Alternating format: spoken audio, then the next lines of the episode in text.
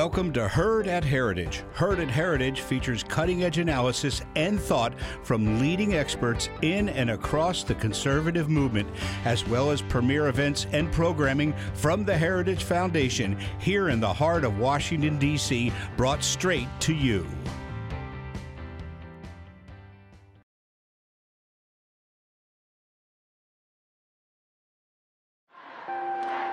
Many see the slogan Black Lives Matter, or B L M, as a noble plea for equal treatment under the law. It's a cry to secure the rights of life, liberty, and the pursuit of happiness for everyone. But what does the Black Lives Matter organization actually stand for? To find out, look no further than their leaders, Alicia Garza, Opal Tometi, and Patrisse Cullors. Here's Cullors in a revealing twenty fifteen interview. We actually do have an ideological frame. Um, myself and Alicia in particular are trained organizers. Um, we uh, are trained Marxists. Visit the Black Lives Matter website and read the list of demands to get a sense of how deep a transformation they seek. One of those demands proclaims, quote, "We disrupt the Western prescribed nuclear family structure requirement by supporting each other as extended families and villages that collectively care for one another. We can't be certain, but it's hard to believe this radical agenda is what most signed up for when they made that hashtag Black Lives Matter social media post, or that every employee, customer, or shareholder at Nike endorses a disruption of the family." Garza first coined the phrase in twenty thirteen, the day George Zimmerman was acquitted of murdering Trayvon Martin. Her friend Cullors added the hashtag and joined the words so it could travel through social media. Tometi created the digital platform black lives matter dot com. According to Robert Stilson of the Capital Research Center, the group became a self-styled global network in twenty fourteen and a fiscally sponsored project of a separate progressive nonprofit in twenty sixteen. This evolution has helped embolden an agenda vastly more ambitious than a national defunding of police. The goals of the Black Lives Matter organization go far beyond what most people think. They're hiding in plain sight, there for the world to see. If only we read beyond the slogans and the summaries of the movement they helped to create. It's a distinction with a profound difference. Their radical Marxist agenda is bent on supplanting the basic building blocks of society, the family, replacing it with the state, and destroying the economic system that has lifted more people from poverty than any other. Theirs is a blueprint for misery, not justice. It must be rejected.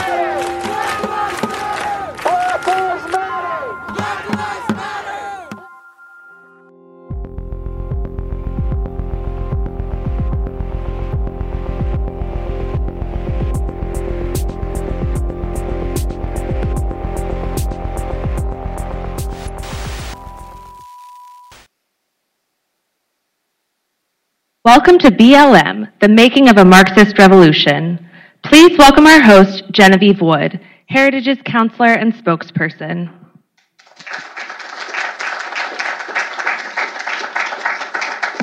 Good evening. Thank you all for being here, and we want to say hello to the over a thousand people who are joining us online for tonight's program. We're delighted that you all are with us, and I think you already see from the video that we played what a serious issue this is, and we have two very serious people we're going to talk about it tonight and take your questions as well. So I want to say about these two folks, they're not only are they people who've done the research, they've had the courage to speak out about it. And as anybody who's followed the issue of Black Lives Matter or the debates over critical race theory know, many people feel silenced. And so I want to say thank you personally, I know many of you would as well, to both Mike Gonzalez and James Lindsay, our guests tonight, for their courage and their dedication to exposing this issue and trying to get America back on track. So let me introduce our two distinguished guests tonight. First of all, Mike Gonzalez, who is my colleague here at the Heritage Foundation, is a senior fellow at Heritage in the Allison Center, which we're in this evening, for foreign policy. Uh, prior to joining Heritage, Mike spent over twenty years as a journalist, working much of that time in Asia, Latin America, and Europe. Mike is focused on a number of issues at Heritage. He's focused on national identity, multiculturalism, assimilation, critical race theory, and he's written over th he's written three books, the latest of which is the title of our program tonight, B L M: The Making of a New Marxist Revolution. And if you don't have this book, we're going to encourage you to get it. You can go on Amazon to do that. Also joining us tonight is James Lindsay. James is an American-born author. That's what he says in his resume. And he's, a math, he's also a mathematician and professional troublemaker. I love that part of it. Uh, he's written six books. Mike, you're behind just a bit, but we'll give you time. Uh, spanning a range of issues, including religion, the philosophy of science, and postmodern theory. He has a new book coming out just today, Race Marxism. He's already getting five stars on Amazon, so I encourage you to check that one out. It just came out today.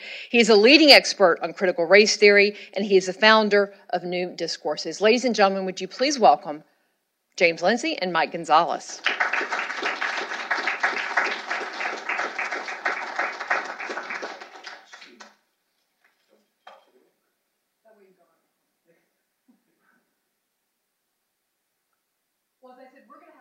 But then we're going to open it up to questions from the audience. So please uh, get your questions ready. We want to make this very interactive. Um, Mike, there's so much we can talk about history-wise, how we got to where we are today. But before we do that, I, I want to ask you, how has America been impacted by Black Lives Matter? That's actually a great open question. The, the, the most important thing, I think, that we need to think about is that our lives have deteriorated, have, made, have been made worse. Uh, uh, significantly worse in the last nine years of the existence of Black Lives Matter, especially since twenty twenty. The reason why our children are being indoctrinated in, in the classrooms, or adults that are going through re-education sessions in their places of work, um, is because of Black Lives Matter. The, the, the, the, the spike in the homicide rate, which is atrocious, in twenty twenty, it was thirty percent, the highest it has ever been. Uh, a rise in crime, a rise in, in, in, in murders. The, the, the second uh, highest was nineteen sixty-eight, another politically charged year, and that was only twelve percent. twenty twenty was thirty percent, and it built up from that in twenty twenty-one. We can talk about that uh, again if you, if you want to. That has a lot to do with the Ferguson effect. The Ferguson effect is what happens when police pull back. They take fewer for proactive actions. This is a very well-documented uh, impact. That, uh, that that that uh, several papers have been written on it, including two most recently. That's also because of B L M. And I, and I would go even further and say the fact that most Americans are afraid to speak their mind, to say what they in public what they believe, is also because of Black Lives Matter. And these things are happening by design.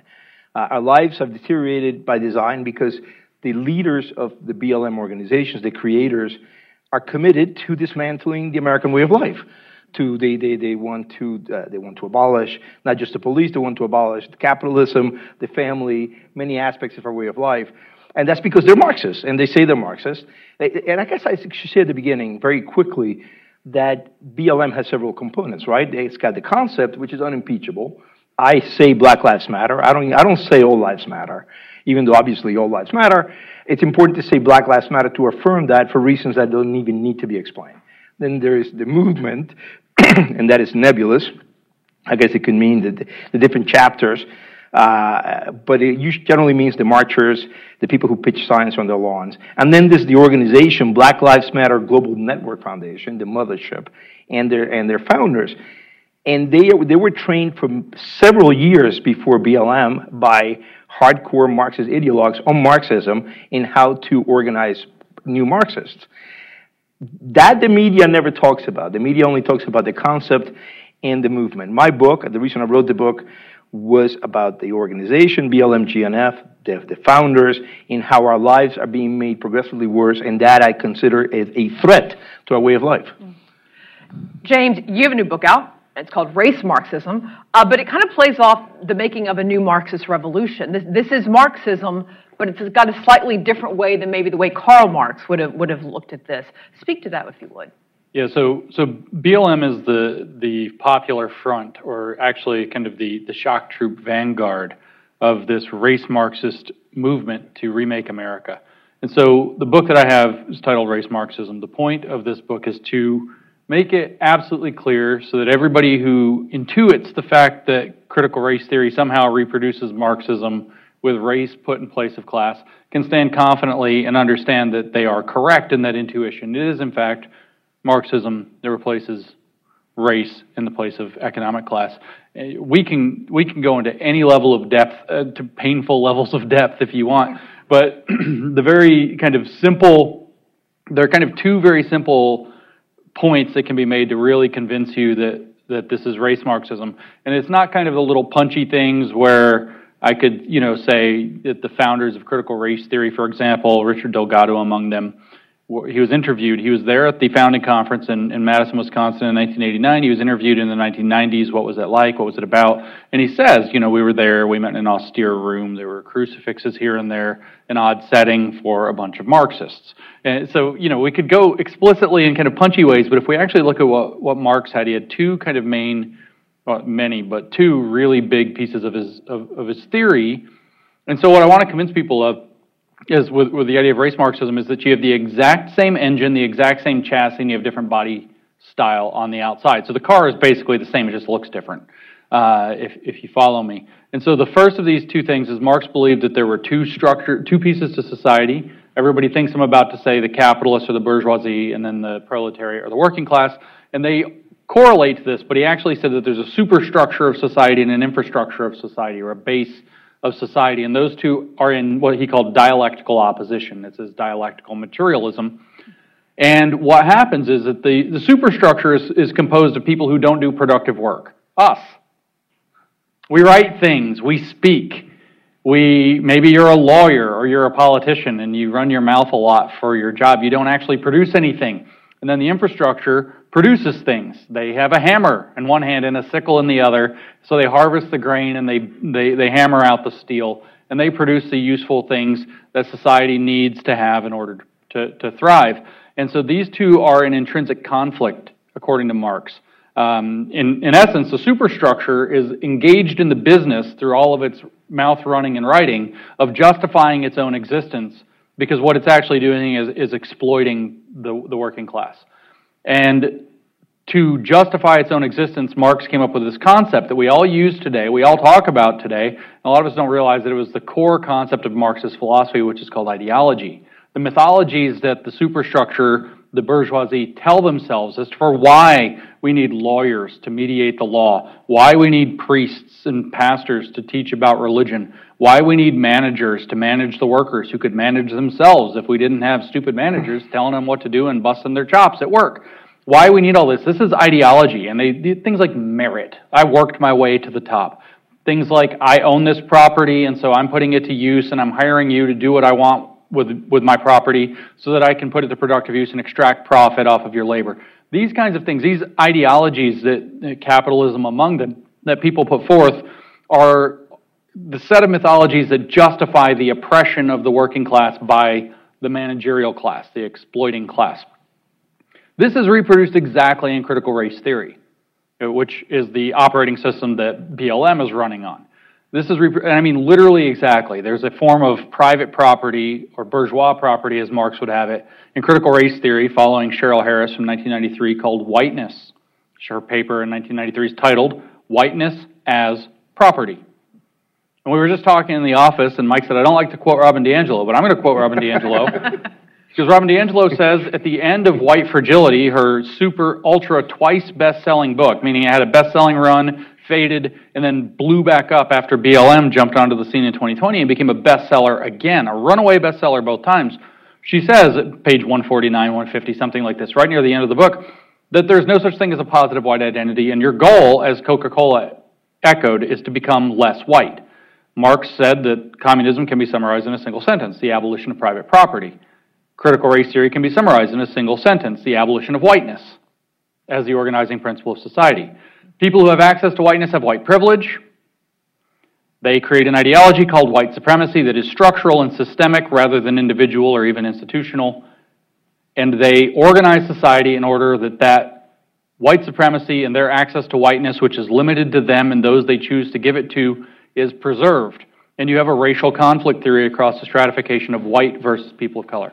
perfect reproduction. This is one of the two things. I know I'm running long. The second is Marx had a historicism. He believed that history follows a trajectory. It starts in a primitive communism. Tribes have, they share everything within the tribe. Eventually tribes learn to dominate one another and they enslave neighboring tribes. This is your first act of domination. Eventually we decide that slavery is an abomination, and so lords and aristocrats run estates. This is the third stage of history, is the feudal estate, uh, aristocracy economy, um, estate economy it's usually called. Eventually the serfs say, well, just let me have my own stuff and I can manage it better and I don't have to work for you. And we end up in a fourth stage of history called capitalism. Eventually this causes the workers to realize they're still being exploited. They're being paid wages now instead of being enslaved, but that's still slavery by another name. That's how Marx framed wage slavery. And they eventually will gather together, form a movement exactly like what's happening in Canada right now, and revolt against their masters, and they will seize the means of production, and so not exactly because they want freedom. They, they will seize the means of production and establish an administered economy that makes outcomes equal, called socialism or equity, whichever word you prefer. And this will eventually become spontaneous, and the sixth stage of history will arise when the classes have been completely dissolved. The state is unnecessary to manage it, and so as Marx put it, it will wither away. The state by itself will decide it doesn't need to exist anymore by magic, because everything's working according to plan without it, and we'll enter a classless, stateless society at the end of history, literally the end of history, as Marx framed what history means, called communism. This is utopia. Re- critical race theory reproduces this identically as well. At the beginning, there are, if you read how they write about Native Americans or First Nations people or whatever they, whatever euphemism they use, they tell you that they were, you know, in the tribes, everybody who's a member of the tribe shares equally. You have racial justice. There is no race within the tribe, but the tribes are racially estranged from one another. One starts to dominate another. Eventually, chattel slavery is invented. Racial slavery is invented. Eventually, you have an abolition movement. This enters into a third stage of history, which is in racial aristocracy, where you have white race as a racial upper class, and then you have a racial lower class that's separate but equal, but we all know not equal. We have Jim Crow laws, we have apartheid states, whatever it happens to be. So there is a racial aristocracy, and it's a perfect parallel to the aristocrat states that Marx was describing. Then we have a civil rights movement, and people say, no, we're going to judge by the content of character, not the color of skin. We enter into a colorblind equality that they say just masks the inequities of society better. Eventually, you'll have a rising up by the anti-racists who recognize this. They're trained critical race theorists who see how the system itself, regardless of anybody's intentions or actions, is itself racist. The racism is structural, as I just described with the ideology component. And they will seize the means primarily of cultural and structural production rather than material production, and enter us into an administered state by the state itself. Ibram Kendi, who Mike also doesn't like to quote, said that we are going to produce a Department of Anti-Racism. By the way, over here on the Hill, they are actually trying this. The Democrats in the squad are trying to create a cabinet-level position for a Department of Anti-Racism right now with seventy billion dollars behind it, because they can't get the constitutional amendment that Ibram Kendi asked for, which would have full jurisdiction over all state, local, and federal policy, as well as private policy, as well as expressions of racist ideas by public officials, with the power to punish people who don't willfully relinquish them. Marx called his program the dictatorship of the proletariat. Kendi's program should be called not the Department of Anti-Racism, D O A, but the dictatorship of the anti-racists, D O A. And we'll enter into a managed economy called equity, or socialism, if you prefer the word. Eventually, this will become spontaneous. We won't need the state and the D O A any longer to uh, maintain it, so it will become D O A, uh, dead on arrival. At which point we will finally achieve justice, racial justice, and justice becomes the new word, the repackaging of communism. Uh, how do we know that this is the case? Well, take, for example, uh, when George Floyd died, I guess he technically, uh, his, his, his um, the police officer arresting him was convicted, Derek Chauvin was convicted, so we can say when he was murdered. I hate to say that, I actually say when he died pretty strictly, but he was convicted of three counts, and what happened? A O C, Bernie Sanders, et cetera, are on television, on social media, within five to ten minutes saying this was not justice, this was accountability. Justice comes later. Justice is a long process. Justice means communism. The real name, by the way, just to kind of really put a nail in this coffin for you, the real name for what we call equity came from a man named H. George Fredrickson working in public administration in nineteen sixty-eight, and its real name is social equity theory. So social equity leads in the long run, when it becomes spontaneous, to social justice.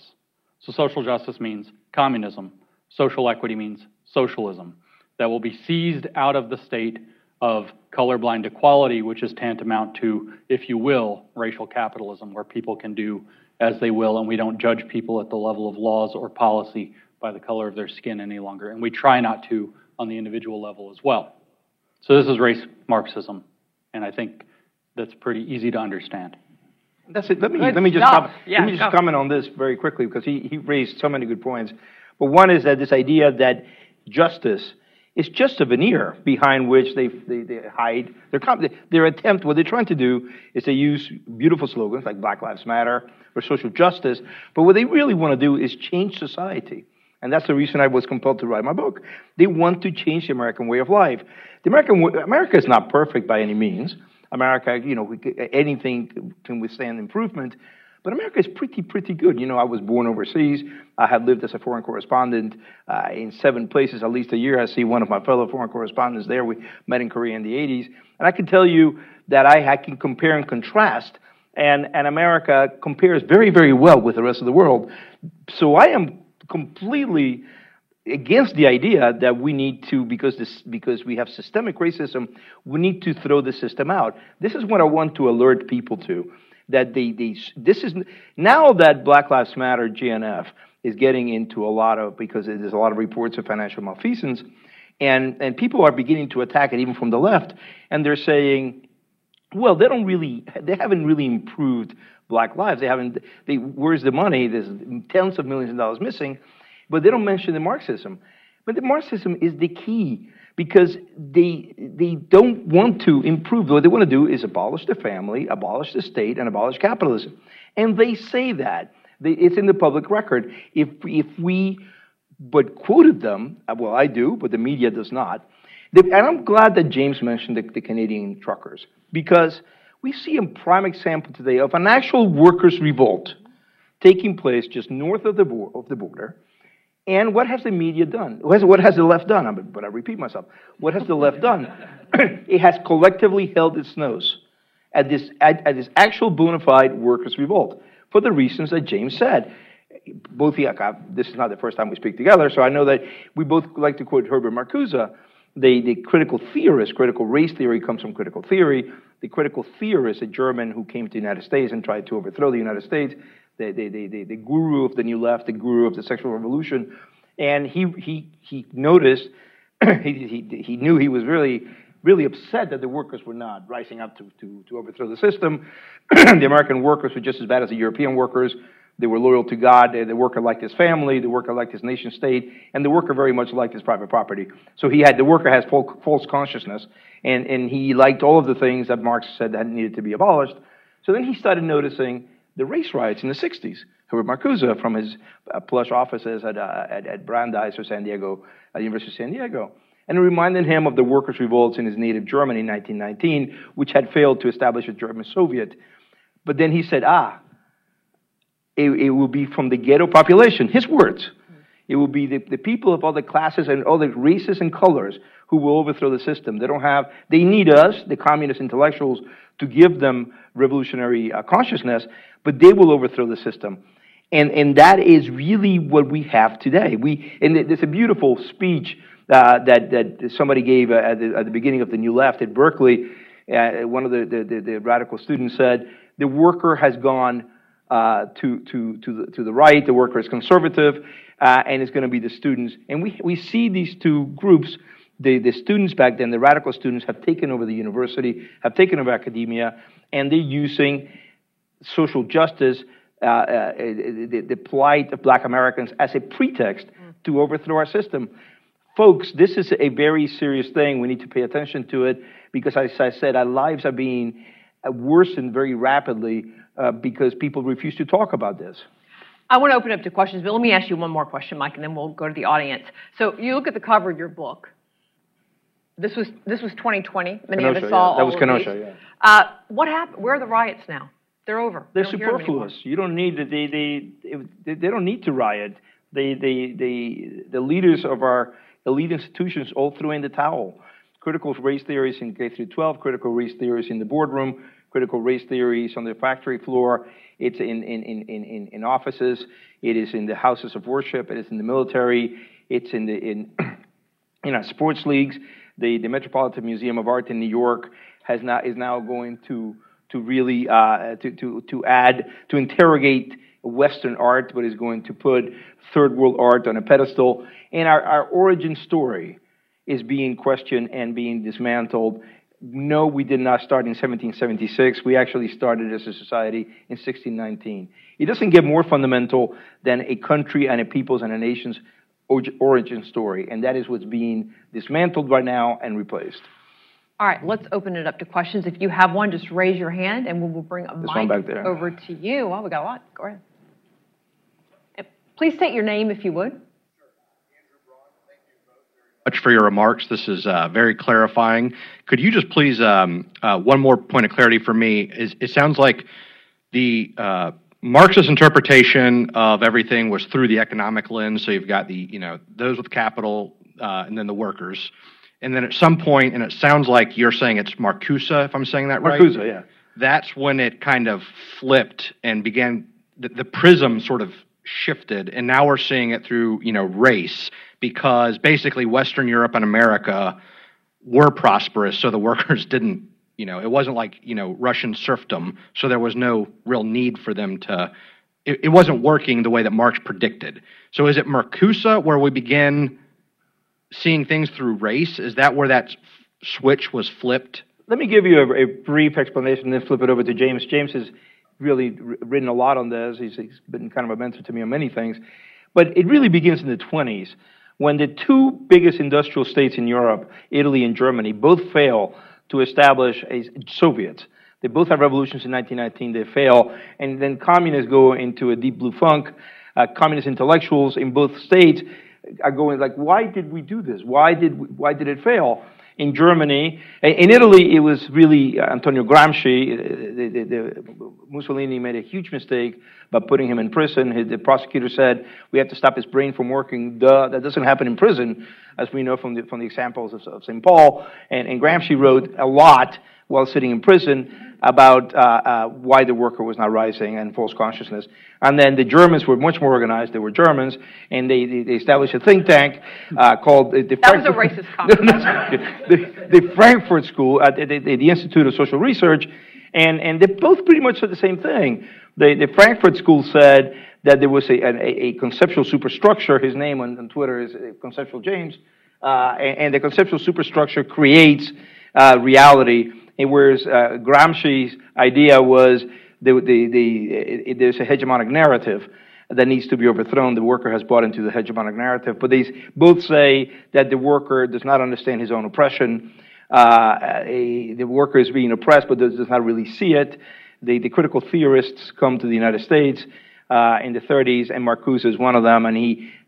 They, they, they, they, they, they leave the capitalist hell of California in the forties as soon as we liberate Germany, but Marcuse stays behind and causes a lot of trouble. And I would put it with the New Left that he helped found in the sixties, where it turned, uh, the turning point was from worker to race. I don't know if you have a different explanation for that. No, that, that's largely correct. Um, I would endorse that. I want to just add, I actually want to add detail to the Marcusean element to this and, and to, to the nineteen twenties element. There were two kind of things going on. The, the communists realized that race was a very powerful tool in well-established countries. So there were two countries in which they unleashed what we would now recognize as critical race theory, but they were very ham-fisted where they did it in the United States, being one of those two. And kind of racial Marxism didn't take off in the United States up through, say, the nineteen fifties or, or whatever. Um, the other was in China, which was very successful, as a matter of fact. Uh, a lot of people don't know Mao Zedong was actually involved in the C C P, but he also joined the Kuomintang in nineteen twenty-three. That's the Chinese Nationalist Party uh, that Chiang Kai-shek ended up being in charge of. And so from nineteen twenty-three through nineteen forty-nine, when the Communist Revolution happened in China, what you had was the C C P was slowly putting out this narrative. The, the Kuomintang had put out a flag that was five stripes of all these different colors. I don't know what the colors were specifically, but these five stripes are to represent all of the different possible races and, and views of, of China in equality. And uh, they came up with this concept called Huaren, which means Chinese person, uh, kind of in sort of shorthand slang or whatever. And so the C C P started selling this narrative that, no, you're not truly Chinese people. There are fifty-five racial minorities in the Chinese uh, provinces, and you are actually being assimilated into Han Chinese racial dominance. And they started this whole thing, and they had these same concepts, Han supremacy, being a good Han, Uh, as opposed to, you know, a, a bad Han or whatever. And we have these same concepts in critical race theory, white supremacy, being a good white, trying to appease the racial minorities or whatever it happens to be. Good white liberals uh, is, a, is their favorite hobby horse to attack. So they actually unleashed critical race theory to destabilize the Chinese society, where it actually kind of worked leading up to the nineteen forty-nine revolution. So there's depth there. The communists knew that race would work. It didn't work in its first iteration in the United States. Uh, black communists... Black communism never really took off. The black uh, communities in the United States largely recognized that communism yeah. is not going to be good for the black man either. And so they rejected it, and they had a very hard time with that. They didn't know how to do the narratives.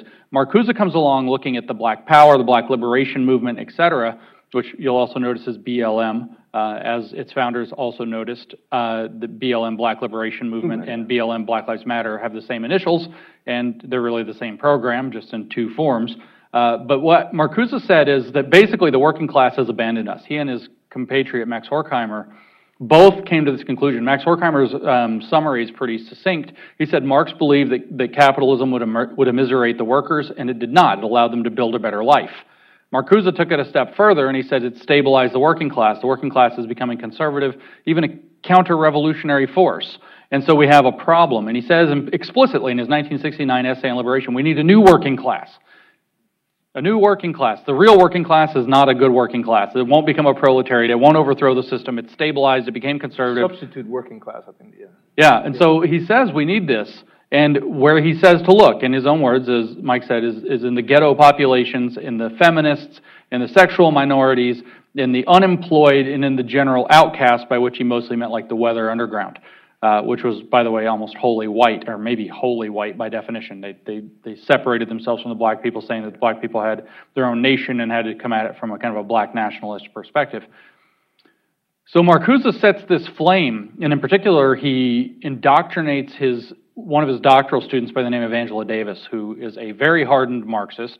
Uh, Davis said explicitly that Marcuse is the one who radicalized her, the first of two times. Visiting Palestine is the second of her two radicalizations. And what a lot of people don't realize is this is where, what, what Marcuse did was he built an exit ramp off of the, the economic interstate of Marxism, and it joined up with, a, with an identity politics uh, interstate for Marxism to follow. And people like Angela Davis eventually informing the so-called Combahee River Collective in the nineteen seventies, seventy-four through maybe seventy-eight, seventy-nine, it lasted. In seventy-seven, they put out a statement saying it's very communist, it's very obviously communist, saying that they were going to do this new intersectional identity politics. That's where the term identity politics in the modern form is actually coined, is in the Combahee River Collective statement of nineteen seventy-seven. And so over the course of the seventies and then going into the eighties, and by nineteen ninety-five or so, you have this kind of awakening of a Marxist identity politics. I call this the awakening of identity Marxism, uh, where most of mainline Marxist activism took the exit ramp that Marcuse built. So if you think of it in that metaphor, Marcuse didn't flip the switch so much as he built the exit ramp. And then what largely was not just black power radicals, but specifically lesbian black feminists, very specifically, who were these trained Marxists, as Cullors put her in her uh, in her her little speech that was in the video at the beginning. They were the the predecessors to that. They're the ones who started to to create the intersectional identity politics that is identity Marxism. Intersectionality's right name is identity Marxism, and so they created this. And by nineteen ninety-five, you have Gloria Ladson Billings, who's working in education now yeah. to this day. Yeah. She's the chief author of the Ed Equity Virginia program, for example, just south of here, of course. And um, she wrote in nineteen ninety-five in a paper called Toward a Critical Race Theory of Education, because it's not in schools. She wrote in nineteen ninety-five in there that critical race theory, the point of it is to make race the central construct for understanding inequality. So by nineteen ninety-five, I would say that that was a done deal. Race had replaced class for understanding inequality. The reason was the resentment that people like Horkheimer and Marcuse felt toward the working class for betraying the revolutionary potential. Uh, and so they turned what Marcuse called the vital needs existed in these ghetto populations. And so if you could just indoctrinate and program the students to deliver the Marxist theory to the racial minorities who were pissed off in the, in the ghetto, then they would be able to rise up and slowly turn to overthrow the system. And it was the black feminists who really created the monstrosity that we're working with, first, you know, through the seventies, and then with the final architecture being done roughly by ninety-five. And in fact, who is the, who do the B L M leaders recognize as their intellectual mentor? Angela Davis. They, they, they say this all the time. They say in interviews with her, Angela Davis writes the foreword to a book by Cullors, and Alicia Garza is effusive about how much they owe Angela Davis. This contact tracing you can see from B L M leaders to Angela Davis, who was taught philosophy by Marcuse. And you actually can take it back. Marcuse studied under Martin Heidegger, an actual member of the Nazi Party. And, and, and Heidegger was the head of the, of the Nietzsche Institute in Germany in the nineteen twenties, a, a very close friend of Nietzsche's very anti-Semitic Nazi sister. Angela Davis is not just a communist. She was an actual member of the party who ran as V P on the Communist Party ticket and, in fact, told Julian Bond that she found communists did not go far enough. They were boring. They were old-fashioned. Her parents were communists. She wanted to take it much further than that. Um, so that is um, that gives you some idea. Uh, by the way, and, and this would what James just said about the, the use of different things. Eric Mann, a former weatherman, that's not a guy on T V, but a member of the weather on the ground, um, went to prison, very key communist. He actually said in an interview that communists have a little division of labor. He uses those terms. They, could, they, they, they use sex, they use gender, they use race, they use climate, but the purpose is to overthrow the United States. And these things are just a little division of labor. I sent it to Jay Richards over there when I, when, when I, when I saw the transcript of the interview, uh, because they, they, they are so transparent in the way they say these things. Um, anyway, just... If you want one more little connection, by the way, kind of the landmark intersectionality papers by Kimberly Crenshaw, who's credited with naming critical race theory. Uh, one of the, she's credited as being kind of the uh, originator of crit critical race theory, along with her mentor, Derek Bell. And her most famous paper is called Mapping the Margins from nineteen ninety-one. And in one of the first footnotes of that paper, she credits Angela Davis with much of the intellectual and activist spirit that motivates her work. Sir. Uh, hi, Jonathan Greenberg from Northbrook, Illinois. Um, the bluest part of blue Illinois. um, and actually, that's what I wanted to ask about. I, um, Doctor Lindsay, you mentioned earlier that people are able to listen to this and intuit that there's something wrong with it. Um, I think that's really true. I hear from my deep blue neighbors all the time whispering to me because I'm their one conservative friend, uh, and I'm a safe address for this, that, they're, that they think that there's something wrong. And so what I would ask the two of you, other than buying your book, which is a great first step, how do we create a permission structure for people who know this is wrong to say so? You know, just go ahead and say it. I mean, if you don't have evil in your heart, if you don't have hatred, you can actually say anything you want. Because what we want to, they're not helping anybody, nor do they want to help. The, the, all of the policy uh, remedies will do more harm to people of all races. If you get rid of the family, the family is actually the central institution. Without the family, there's just no chance of success. B L M, if you go to their website, B L M G N F, they don't want to just defund the police. They want to abolish, and we can get into which definition of abolish, they, they, they want to abolish The, the, the, the, the prison system and the court system. No society can survive that way. They want to abolish capitalism because capitalism, according to them, uh, rewards the wrong criteria. Uh, and, and, and, and, and black lives cannot matter under capitalism. That is false, and capitalism is actually just really colorblind. If you build a better, a better mousetrap, you're going to become wealthy. You're going to be rewarded. Uh, but they think that is actually reward. That's the wrong criteria to reward. Um, so, if I would, I've done it. I, I'm still around. I, I, I speak quite openly about this. He speaks quite openly about this. He's still around. He's still sitting there. Um, you, you know, you you you have to. It's like it's like the polls after John Paul the Second came and they come out. They came out in the nineteen eighties and they saw each other and they said, "Oh, well, there's more of us than there's of them." And, and we're going to lose our fear. Let's lose our fear. You know, you want to. I mean, I would tell you to generally you know, not use buzzwords that have political resonance. So if you come at people and say, I think critical race theory is terrible, you know, then they hear critical race theory, they think team blue is supposed to like that, team red hates that, okay, that's as deep as, as it goes. And you get that kind of back against the wall, political identity gets invoked, and all of a sudden, you know, you're not having a conversation anymore. If you actually bring up facts about things that are actually happening, I, I found, to be honest with you, the most powerful sentence that I know of for getting people to, to see something is, the, I don't know about all this. Just to s express skepticism in the face of it. You don't have to come out guns blazing and say, oh, it's race Marxism. Well, you know, maybe you can and maybe you can't, but it's not productive in my experience. I don't think there's a greater expert at that than, than I am. I don't have a lot of success with that approach, but if I say, I don't know about all this, usually the reply I get is, well, here's something I don't know all about, and they'll say something. You know, for example, I had a young woman come to me one day and said, I need to confess something. And I was like, oh, that's weird. Okay, let's do it. And she's like, she's like, I'm done with the pronouns. And then she starts crying because she says that she's never been able to tell people. She didn't think she could ever admit that she's done with the pronouns. And so then the next step from there, I'll tell you about my experience. A lot of you will have seen me go on Doctor Phil. And I'm very famous now because I'm on Doctor Phil's television show. I'm great daytime T V, as it turns out.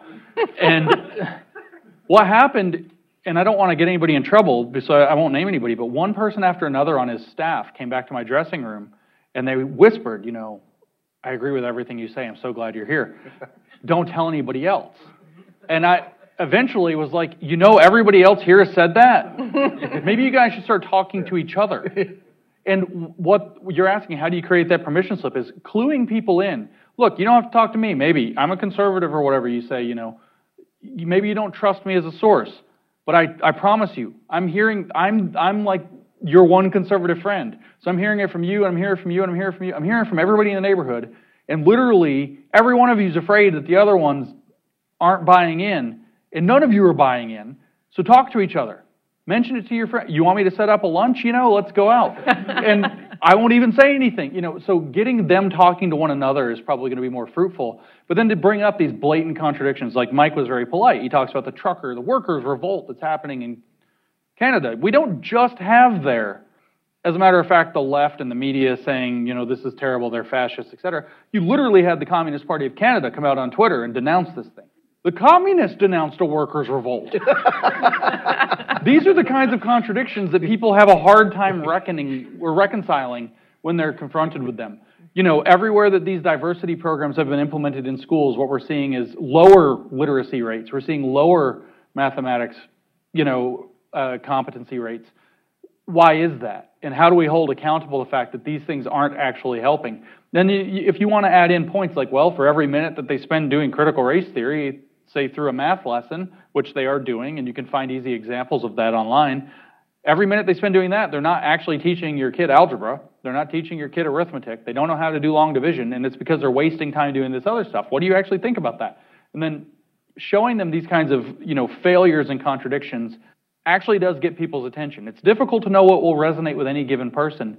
Another technique I found that's very effective for that is asking them, if X were happening, where would you say that's enough? Something's wrong with this.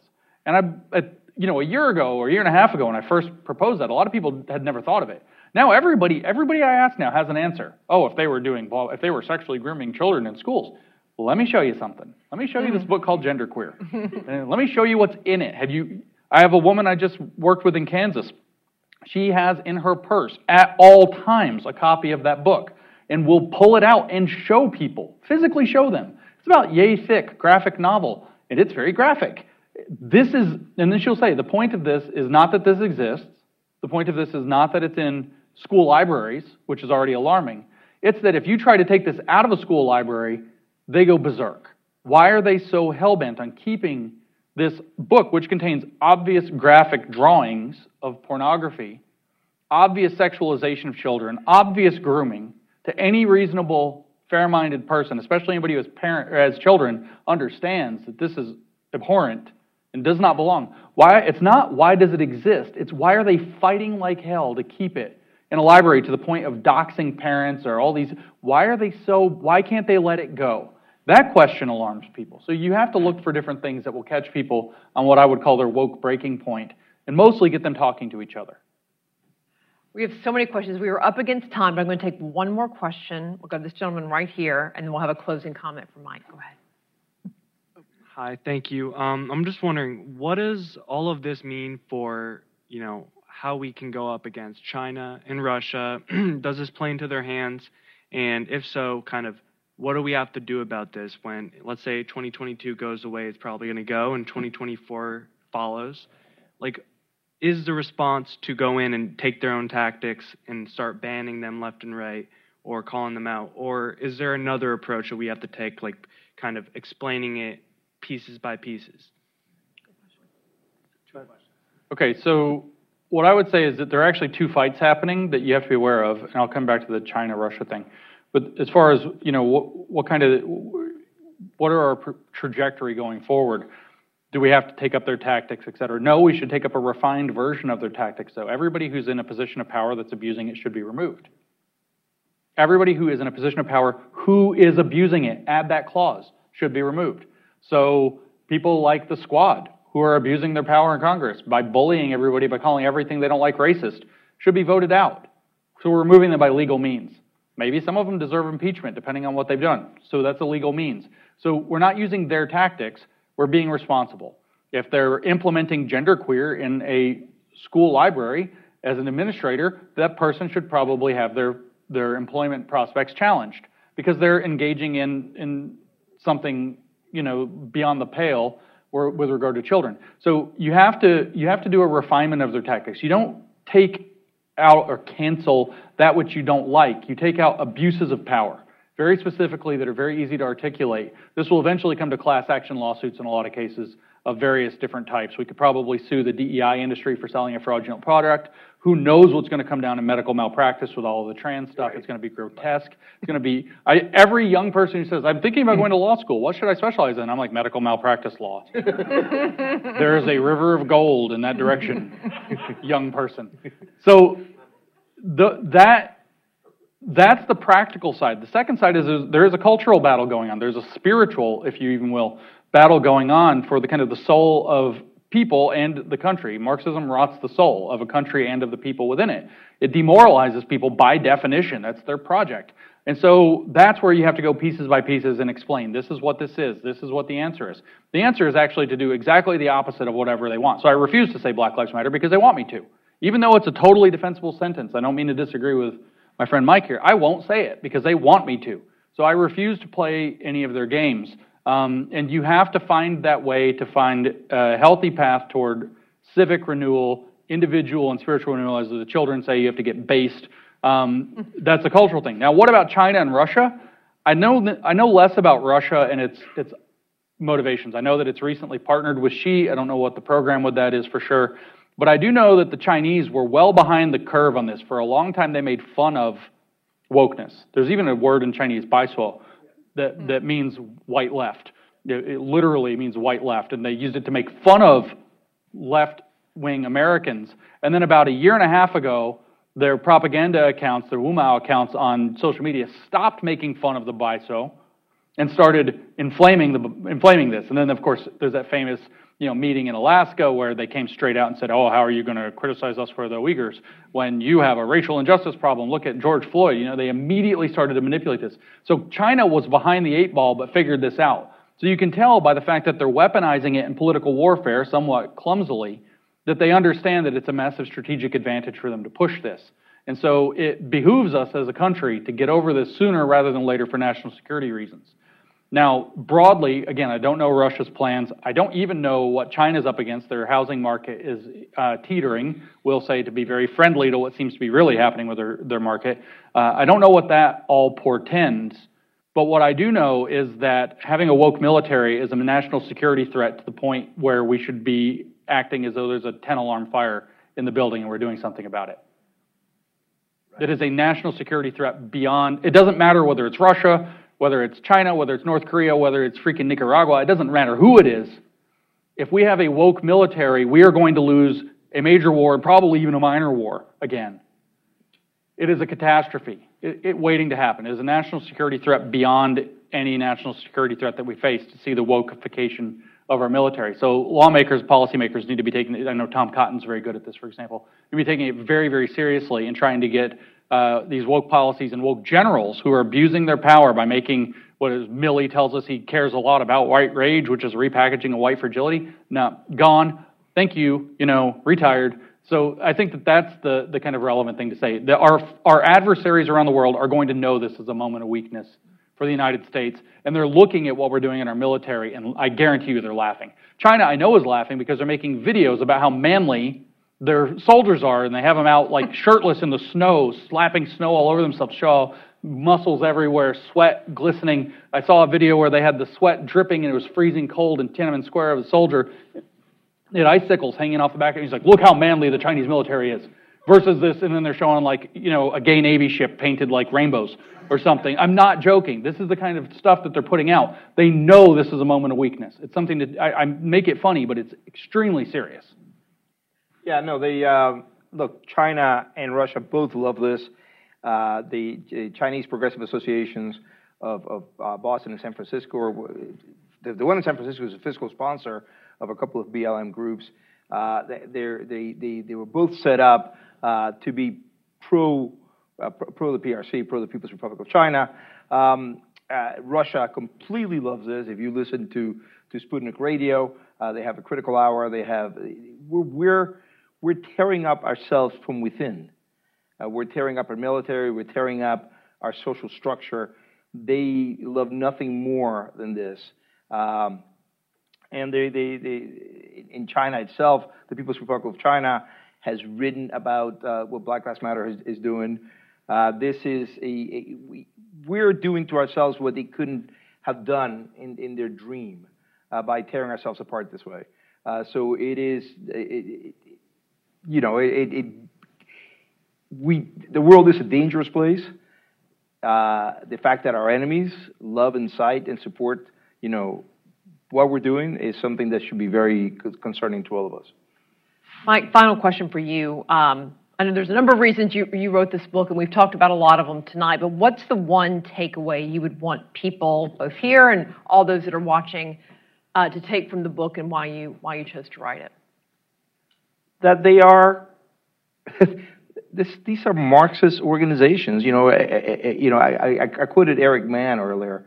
Eric Mann is, is, is a former weather on the ground guy who, who spent time in prison. Um, Patrisse Cullors, one of the founders of Black Lives Matter, was recruited by Eric Mann's organization and, and worked there for ten years. Um, you know, they, they, they, their purpose is to destroy America from within. Patrisse Cullors, that's where she learned to say, I am a trained Marxist. Uh, they don't hide this. This is a, a, a well-thought-out campaign to... to destroy America from within, has nothing to do with uh, fixing our social problems, fixing, uh, which we do. We have, you know, we, I'm not against having a dialogue constantly about who, you know, the things that we need to do, but we're a, we're the freest country on earth. You know, we have to have a, a long, hard think before we think that we need such structural change because we're systemically racist or structurally racist in a sense that in, to, to the degree that we have to overthrow uh, the system, that we have to overthrow the structure and come up with a new one. Uh, and that's, that's really why I felt compelled to write the book. Well, it's a great book, and I know Race Marxism is going to be a great book as well, and you can get that out one today. Too. It's out today. Uh, but I will say, for those who were asking, what can you do? I think so many people in twenty twenty, if you remember watching a lot of the riots and the things that were going on, you looked around and people were like, I don't even recognize this. This doesn't even look like my country. And I, I know it's bad, but I don't really understand it all.